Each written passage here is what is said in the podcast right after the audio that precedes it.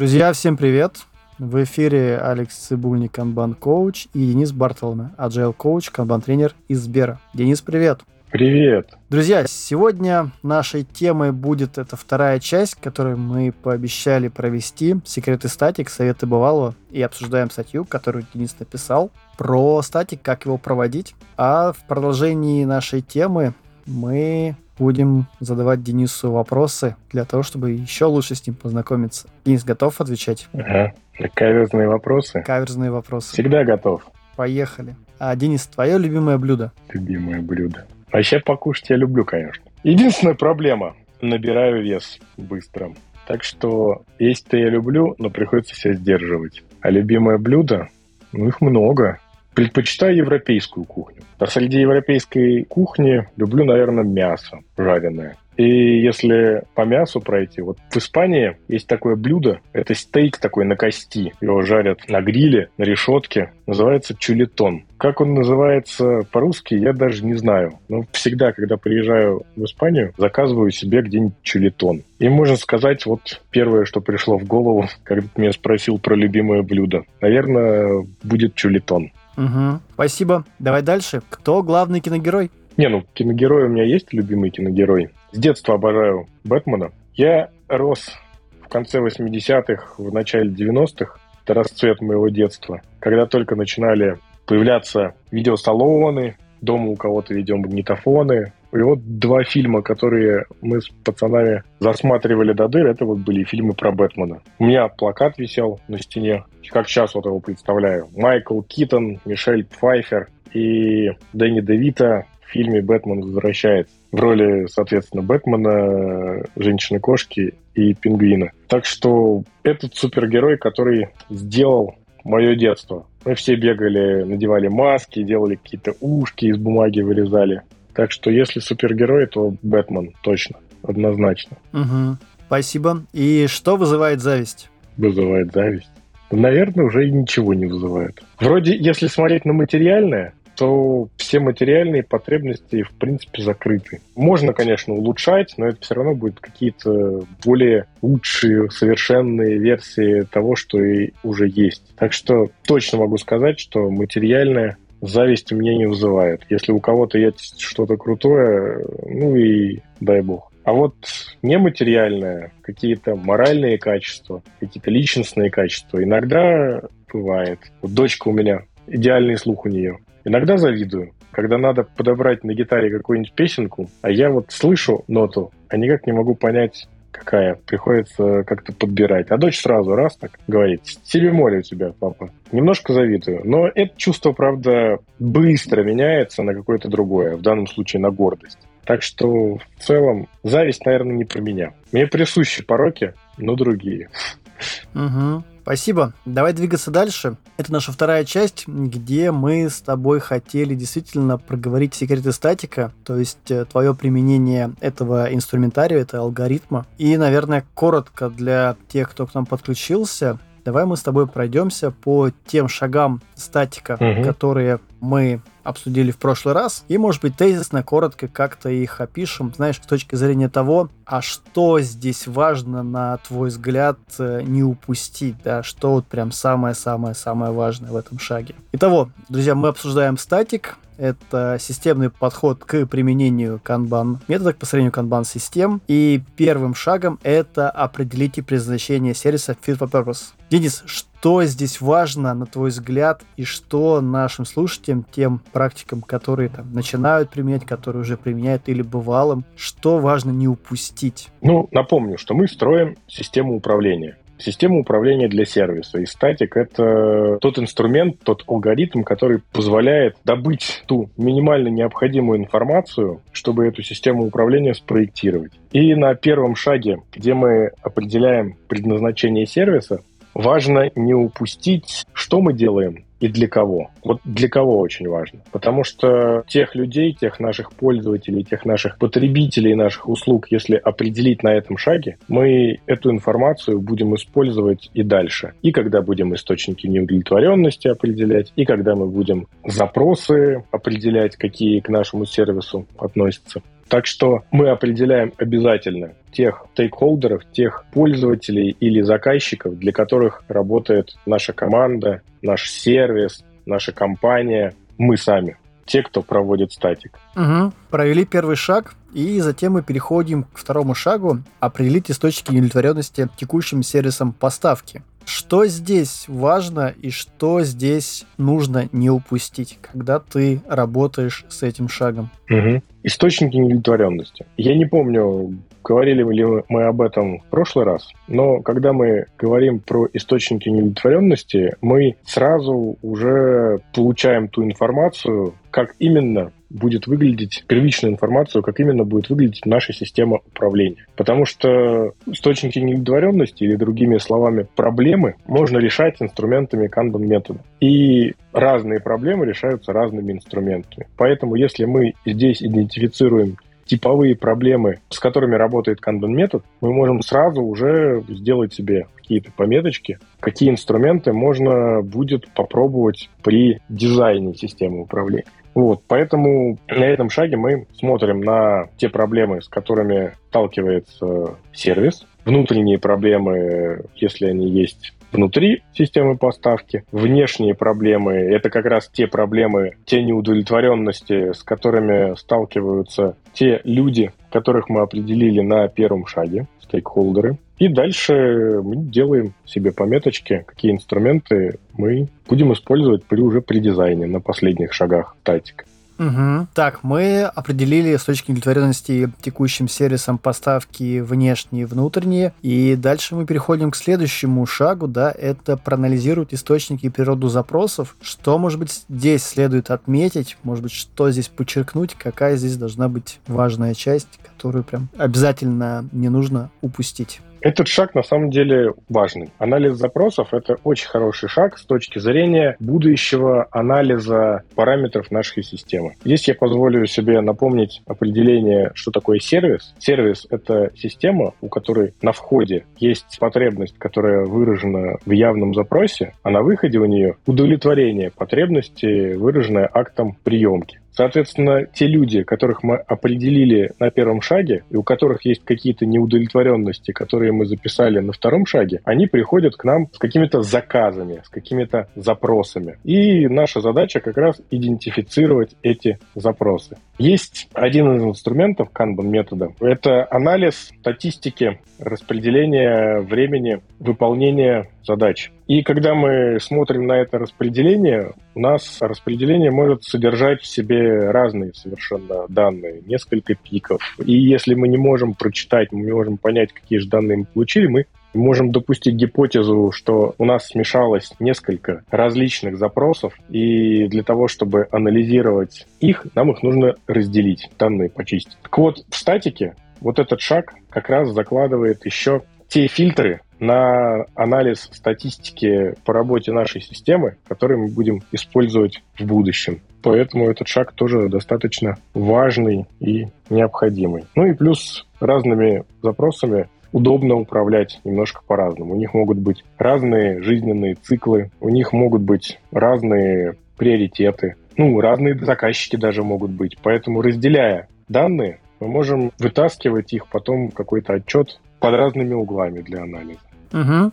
Да, здесь, Денис, я, наверное, с одной стороны с тобой соглашусь, э, когда ты начал рассказывать про мультимодальности в наших распределениях. С другой стороны, я с тобой не соглашусь в том плане, что у нас мультимодальность может появиться не из-за разных источников, тех запросов, которые к нам придет не из-за той природы, а из, может быть из-за того, что у нас просто система является нестабильной, и у нас она может уйти в длинный хвост. И эти как раз пики мультимодальности, они могут быть там не потому, что что так ведет система, а просто потому, что именно мы как бы не понимаем и работаем по-другому с нашей системой, она не является стабильной. Может. Поэтому я употребил слово гипотеза, которую надо проверить. Да, и насколько я помню, Алексей Жеглов как раз говорил про мультимодальность. Типа, ребят, если вы не понимаете, с чем вы работаете и смотрите на мультимодальность, то значит вы плохо провели статик. Так, давай двигаться дальше. Угу. Шаг четвертый. Следующий шаг, да, мы уже прошли, вернулись прошлым нашему подкасту. Кто еще его не слушал, обязательно переслушайте. Мы очень много и подробно говорили о трех шагах плюс о системе. И переходя на следующий четвертый шаг, проанализируйте текущие возможности поставки. Здесь э, возникает такой вопрос, да, а как лучше проводить именно этот шаг, что ты берешь за основу. Поправь меня, что мы здесь анализируем, что может наша система, там, что условия на входе, на выходе. Здесь мы можем взять статистику, которая у нас есть. С чего начинаешь ты при работе с этим шагом? Что я анализирую на этом шаге? Да, мы можем взять статистику, если она у нас есть, но далеко не факт, что она когда-то собиралась, что она есть и так далее. И часто все данные, которые здесь можно вычесть, они эмпирические и интуитивные. Но если статистика есть, обязательно надо смотреть вход и выход. Так что первое, что я прошу у людей мне рассказать, ну или друг другу рассказать, вытащить эти данные на поверхность, это сколько обязательств мы принимаем единицу времени, например, за неделю, и сколько взятых обязательств мы завершаем. То есть как то, что подается на вход, сочетается с тем, что у нас получается на выходе. Потому что был у меня случай, когда была команда по реализации определенного функционала, она работала, беря обязательства на себя примерно 10 в неделю, а завершала только 5. Каждую неделю 10 новых берет в работу, и 5 каких-то завершает. И вообще не считала это проблемой. Хотя все сопутствующие симптомы были. Сроки срывались, время производства увеличивалось, раздражение заказчиков тоже накапливалось. Мы ради интереса посчитали, сколько труд затрат нужно приложить, чтобы сделать всю ту работу, которая уже находится в нашей системе, и те задачи, по которым мы уже взяли обязательства. Оказалось, что если прекратить сейчас брать на себя обязательства, нам хватит работы по разгребанию этой системы год на полтора. И это вообще никак не считали проблемой внутри команды. Так что это первое, что я хочу вытащить наружу, чтобы было видно. Есть ли проблема с тем, что команда нарушает те обязательства, которые она берет? Денис, а подскажи здесь очень такой интересный момент. Мы про это очень много говорим и много пытаемся подсвечивать для всех, кто как раз работает с заказчиком. Вот смотри, тут ты поднимаешь очень интересную тему, точка принятия обязательств. Но смотри, а как мы с этим работаем, да? Ну, то есть вопрос мой в следующем. Точка принятия обязательств у каждого заказчика может быть разная в нашей одной системе. У одного заказчика точка принятия обязательств, когда я только сказал. У второго заказчика это точка, когда мне сказали «да, сделаю». У третьего, что они уже должны были сделать. Какая есть как бы хорошая практика именно у тебя тебя, чтобы эта точка была именно на этапе статика, еще когда-нибудь она была подсвечена? Или ты это делаешь в рамках этого шага, именно принятия точки обязательств? Ну, на самом деле я поступаю немножко хитро. Я не употребляю термин точка принятия обязательства в том контексте, в котором определяется lead time. И вообще не употребляю на статике слово lead time. Если ты заметил, я употребил термин «время производства», время цикла. Uh-huh. Другими линейными временами, которые можно привести к параметрам системы, оперировать э, чуть проще. И их проще стандартизировать и начать собирать статистику. Но если нам все-таки нужно мерить что-то от точки принятия обязательств, единственный выход, который мне сейчас на скидку приходит в голову, это разделять потоки, разделять э, визуализацию и немножко по-разному вот эти вот начальные шаги делать, визуализировать и собирать статистику, исходя из каждого потока отдельно. Угу. Собственно, это тоже следствие предыдущего третьего шага, как мы определим те запросы к нам, которые приходят. А точки принятия обязательств можно, кстати,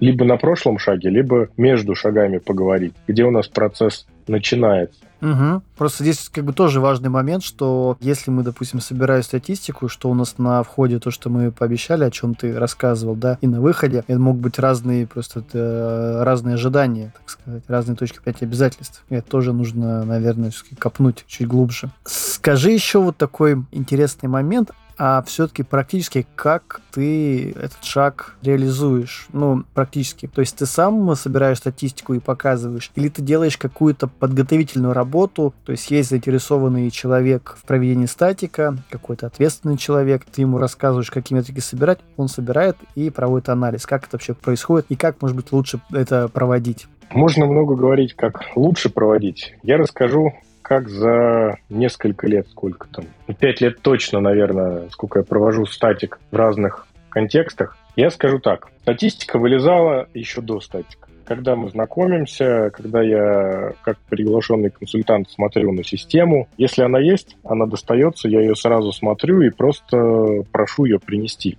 на статик если мы доходим до этого алгоритма. Но, в принципе, для проектирования системы хватает ощущений людей. Ощущение людей достаточно неплохая характеристика, чтобы понять, насколько есть дисбаланс в системе сейчас и прикинуть те масштабы работы. Да, кстати, еще один момент, который нужно проанализировать этими параметрами количество задач, которые у нас в систему входят, выходят, это сколько у нас задач одновременно находится сейчас в работе. Uh-huh. Потому что если их э, слишком много, визуализация тоже должна быть более объемная, чтобы распределить этот поток пошире, что ли. Потому что если мы сделаем какую-нибудь простую визуализацию, типа to do in progress данные, там 100-500 задачек засунем в одну колонку, нам будет просто неудобно работать с этой системой. Если задач много, визуализация должна быть пошире, побольше. Если задач немного, визуализация может быть более компактная. Вот, это э, тоже момент, который я держу в голове,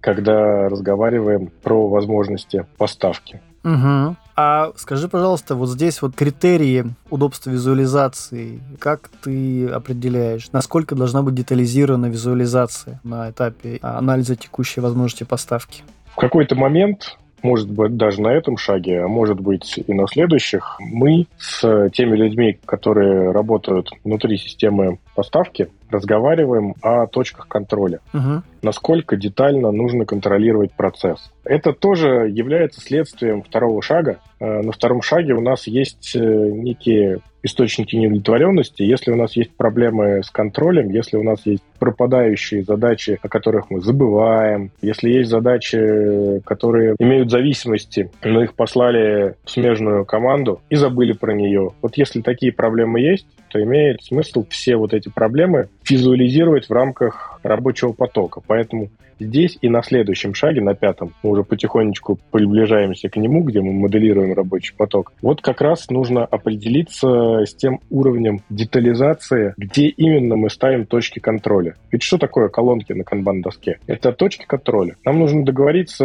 мы контролируем э, этапы накопления знаний. Мы контролируем гейты между переходами вот этих вот основных работ. Мы контролируем буферы или не контролируем буферы. Есть у нас перегрузка какого-нибудь одного звена системы или нет. Все вот это вот вылезает и на втором шаге, и когда мы дальше потихонечку раскручиваем все вот эти вот наши шаги статика. Вся информация, которая вылезает, она потом влияет на то, как будет выглядеть система. Угу. То есть здесь э, как раз такой мы делаем некий момент, что статик алгоритм, в рамках которого всегда можно вернуться на шаг второй. Да? Ну, то есть на этапе э, анализа текущих возможностей поставки мы понимаем, что есть не только как бы сама поставка, да, но и какие-то, а, обращая внимание на статистику долго выполняемых задач, то есть на возраст тех работ, которые делаем. Возвращаясь э, к шагу второму неудовлетворенности внутренней и внешней, можем обратить внимание, если там такие неудовлетворенности, да, и как мы можем системно понять связь между, что у нас происходит в работе, со связью тех проблем неудовлетворенности, которые есть текущим сервисом поставки. Угу. И здесь я хочу вернуться к тому моменту, который я тоже отразил в статье, как переводится фраза «start from where you are». Угу. У нас ее переводят «начните с того, что есть сейчас», а я смотрю, ко мне люди приходят с запросом на статик. Они не хотят оставлять все как есть. Они хотят решать те проблемы, которые есть. И статик позволяет сразу моделировать не ту систему, которая есть, а уже закладывать в решение, в систему управления те точки контроля, точки решения проблем, которые проблемы уже решают. Поэтому я перевожу эту фразу оттолкнитесь от того, что есть сейчас, и можете уже сделать какой-то шаг вперед. Вот. Так что первые четыре шага — это по факту мы собираем информацию, а дальше мы уже начинаем дизайн системы. А дизайн системы уже можно сделать таким образом, чтобы те неудовлетворенности, которые мы собрали на втором шаге, как-то смягчать, снимать, собирать по ним статистику и так далее. Угу. Дизайн уже сам по себе может решать проблемы. Угу. Отлично, делаем тогда шаг вперед к следующему, так сказать,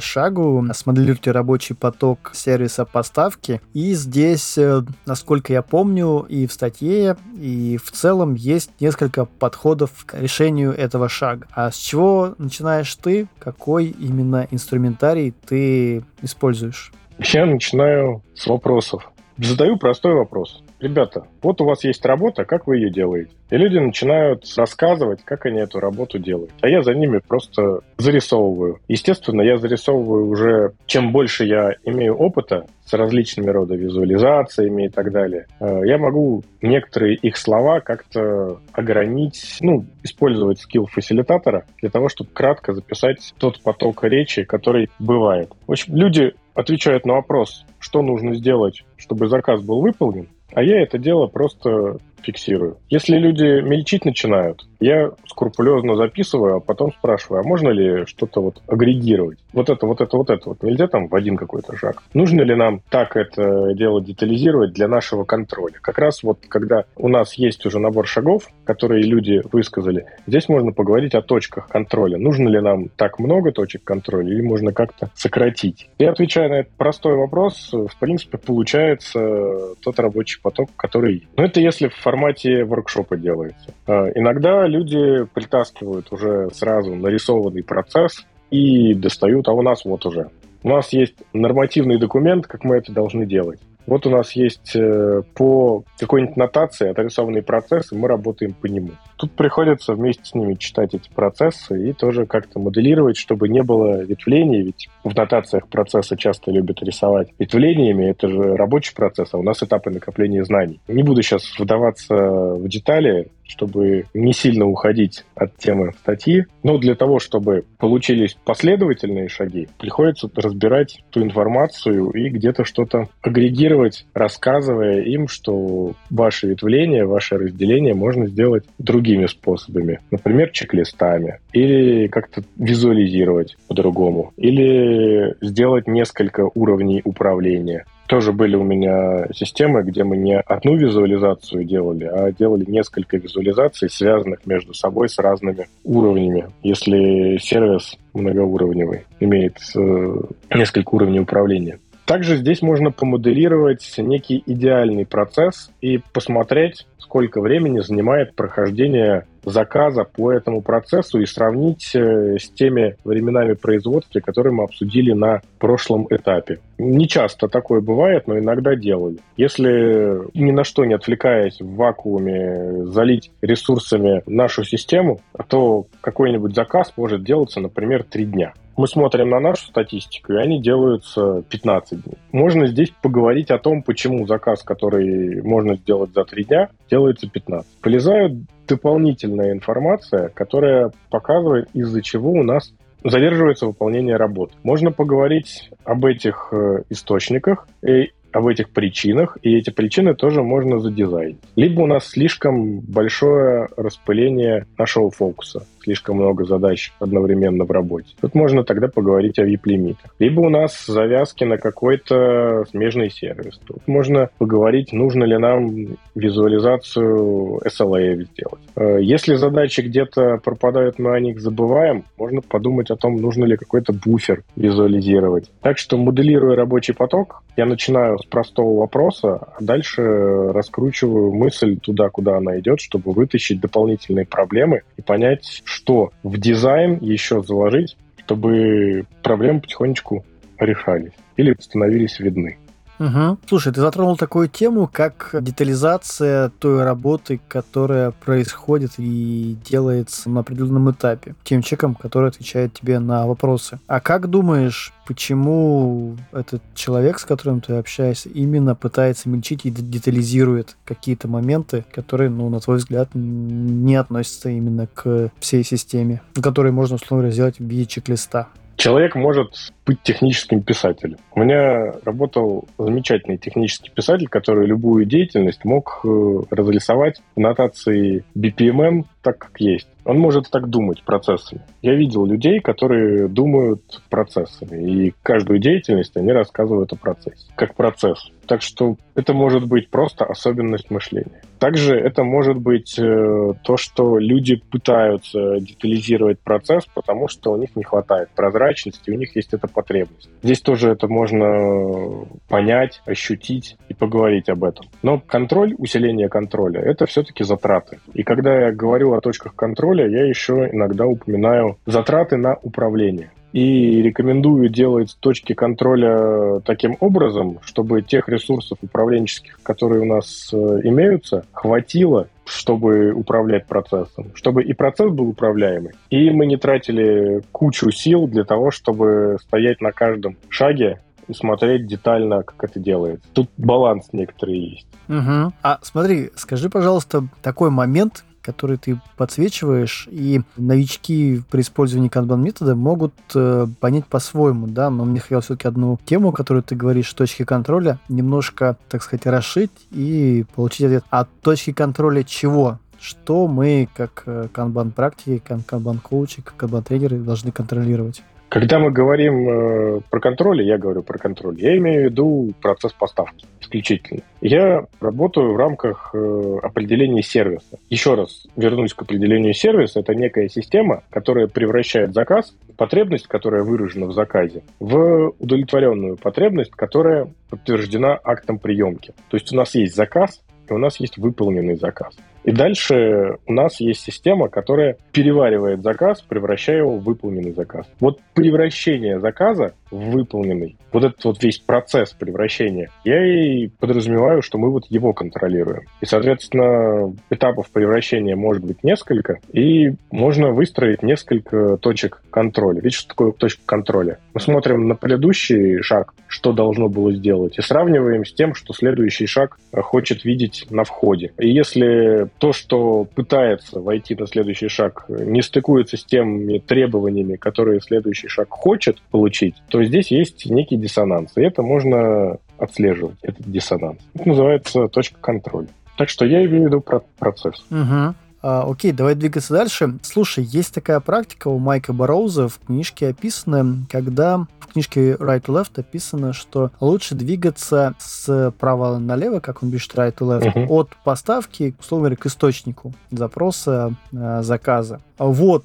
использовал ли ты эту практику двигаться не справа налево? Просто к чему вопрос, на мой взгляд, когда человек тебе рассказывает поэтапно, что он делает, он все-таки двигается слева направо, да? Ну, предположим, какая-нибудь э, айтишная история, там, нас есть, пишу требования, разрабатываю, тестирую. Или какой-нибудь, там, не знаю, там, не айтишный пример, получаю заказ, обсуждаю заказ, и дальше возможно ветвление, и мы когда-то приходим все-таки к поставке. Скажи, использовал ли ты практику движения при модели моделировании рабочего потока справа налево, почему именно ты двигаешься все-таки по вопросам? Просто, может быть, расскажешь, что именно под этим триггером? Практику я попробовал. Как раз, когда у Барроуза ее нашел, разок попробовал. Даже, по-моему, пару раз попробовал. Люди впадают в ступор долго-долго приходится объяснить, что я от них хочу и почему. Очень непривычно. Да, эта практика, если ее часто применять, она будет очень эффективна именно для моделирования потока, чтобы понять, что мы должны получить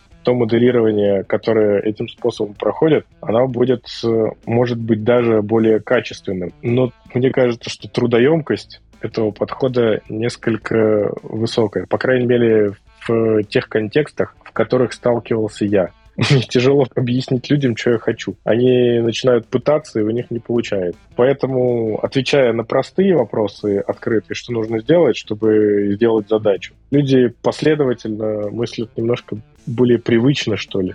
Так что практика такая есть как раз. У меня ее большого опыта применения нету. Но ты про нее вспомнил. Может быть, я ее еще раз попробую. Может, уже через несколько лет после того, как я ее попробовал, вот может, зайдет. Не знаю, надо попробовать. Слушай, здесь я с тобой соглашусь, что как только ты с человеком э, работаешь, наверное, первый раз над статиком, да, над этим, над моделированием, то действительно как бы человеку сложно мыслить от поставки. Нестандартно. Не совсем как бы нестандартно, знаешь, а... Непривычно. С точки зрения, наверное, поставки, да, непривычно, не поставки, и человека немножко смущает. Но я же, типа, делаю первое, второе, третье компот, а не компот, третье, второе, первое и голодный. И многих это смущает. Но как только ты с человеком построил первый статик, начинаешь работать ежедневно на дейли, то вот эта привычка двигаться справа налево от поставки, она вырабатывается. И уже тот поток, над которым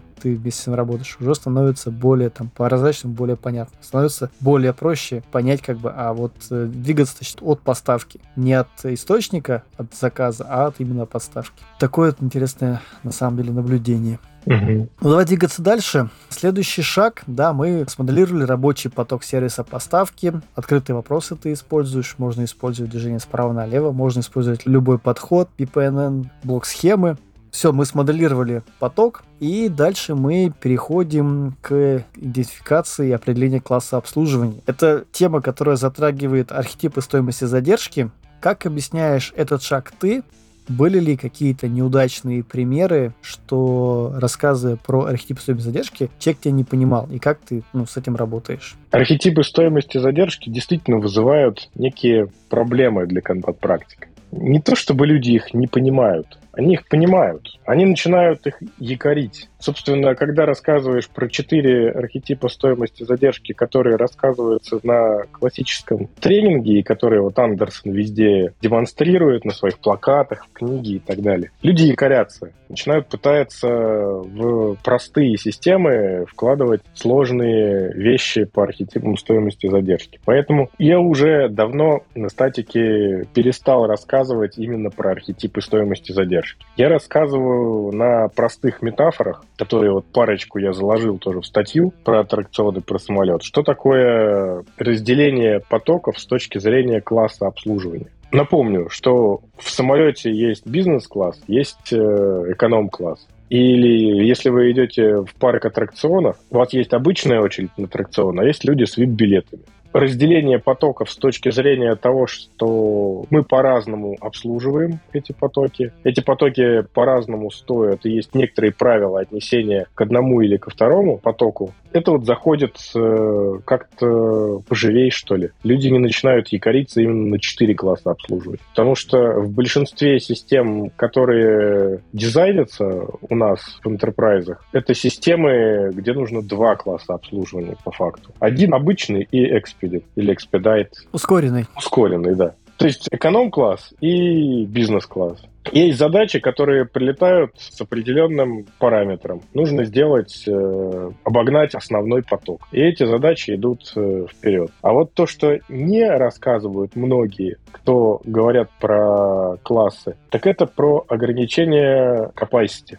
Когда я рассказываю про аттракционы и про самолет, я говорю, что мест в бизнес-классе и VIP-мест на аттракционе ограниченное количество. Если у нас 6 мест на аттракционе VIP-класса и там 20 обычного класса, мы из VIP-очереди, даже если там 10 человек стоит, возьмем только 6. И 7, 8, 9, 10 будут стоять и ждать следующего раунда аттракциона. Это не то, что вся очередь начинает обгонять ту очередь, которая стоит в обычный класс. Это значит, что мы разделяем capacity нашей системы на capacity для VIP-класса и capacity для обычного. И в данном случае у нас не должна быть большая очередь на VIP-класс. По факту это мы держим нашу capacity немножко недогруженной для того, чтобы если прилетает VIP-задача, она могла идти в работу. Ну и дальше мы ограничениями разными подбираем тот баланс, который позволяет нам удовлетворить оба класса обслуживания, и VIP, и обычный. Если ограничения не ставить и сделать просто разделение потоков, очень быстро начинаются хакаться параметры, и вся очередь обычного класса перетекает вверх, если там нет ограничений, и просто берутся в работу VIP-класс, когда приходят. Ну и VIP-класс становится обычным. Угу. Смотри, тут как бы очень такой интересный момент, да, который мы, в принципе, можем пообсуждать. Здесь, получается, сама природа этих запросов. Мы с тобой проанализировали источники запросов, мы проанализировали текущие возможности поставки. Вроде бы здесь э, ясность уже появляется. Мы смоделировали рабочий поток. И здесь вот э, момент, что если у нас реально происходит э, перегрузка в ускоренных, то не думаешь ли ты, что здесь нужно все-таки понимать причины, да, а к точно ли мы правильно идентифицировали те запросы, те заказы, которые к нам приходят? А почему у нас все-таки все заказы становятся в какой-то момент там, ускоренными? Почему мы должны к ним относиться ко всем как к срочным? Ну, то есть, какова природа вот этих изменений? Почему так происходит?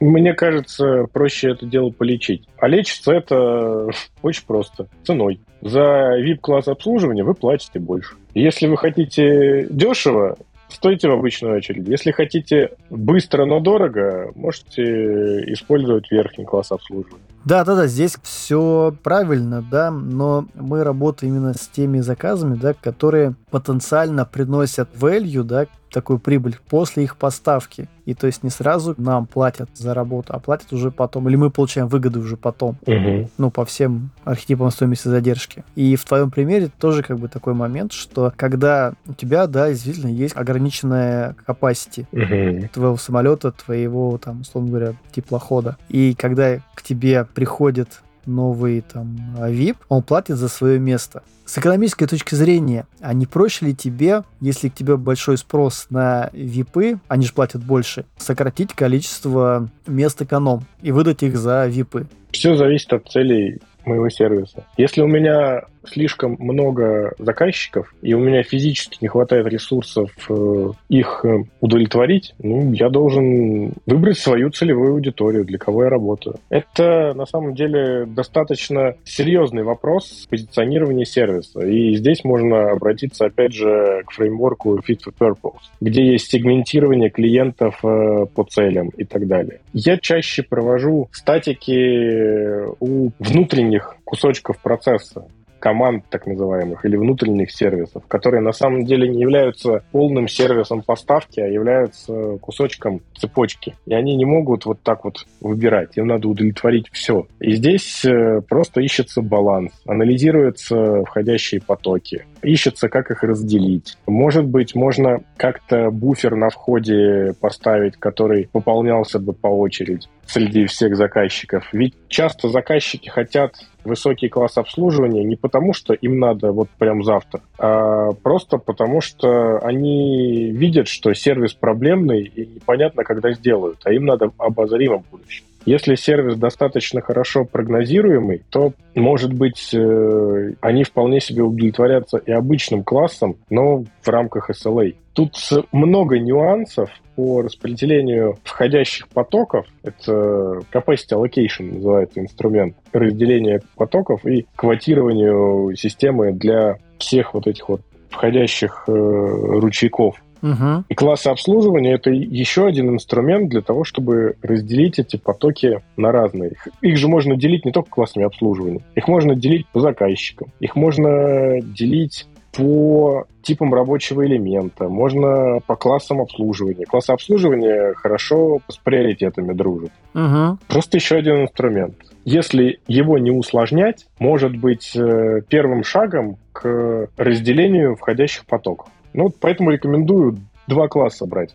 Обычный и VIP, на которого ставить ограничения. Можно даже сразу на все потоки и все системы не ставить, только на VIP-обслуживание. И сделать какой-то параметр, почему именно вот этот вот заказ нужно считать именно VIP-заказом. Ну, обычно люди это и так знают. Либо от э, большого-большого начальника прилетает срочный, срочный заказ, и мы просто не можем от него отказаться, поэтому держим под него capacity. Либо действительно какой-то заказ, который выстрелит, когда мы его сделаем, и принесет нам много-много денежек. Люди чувствуют такие вещи. Угу. Давай переходить дальше. Следующий шаг у нас седьмой. Это уже спроектируйте канбан-систему. Угу. Как действуешь ты на этом шаге?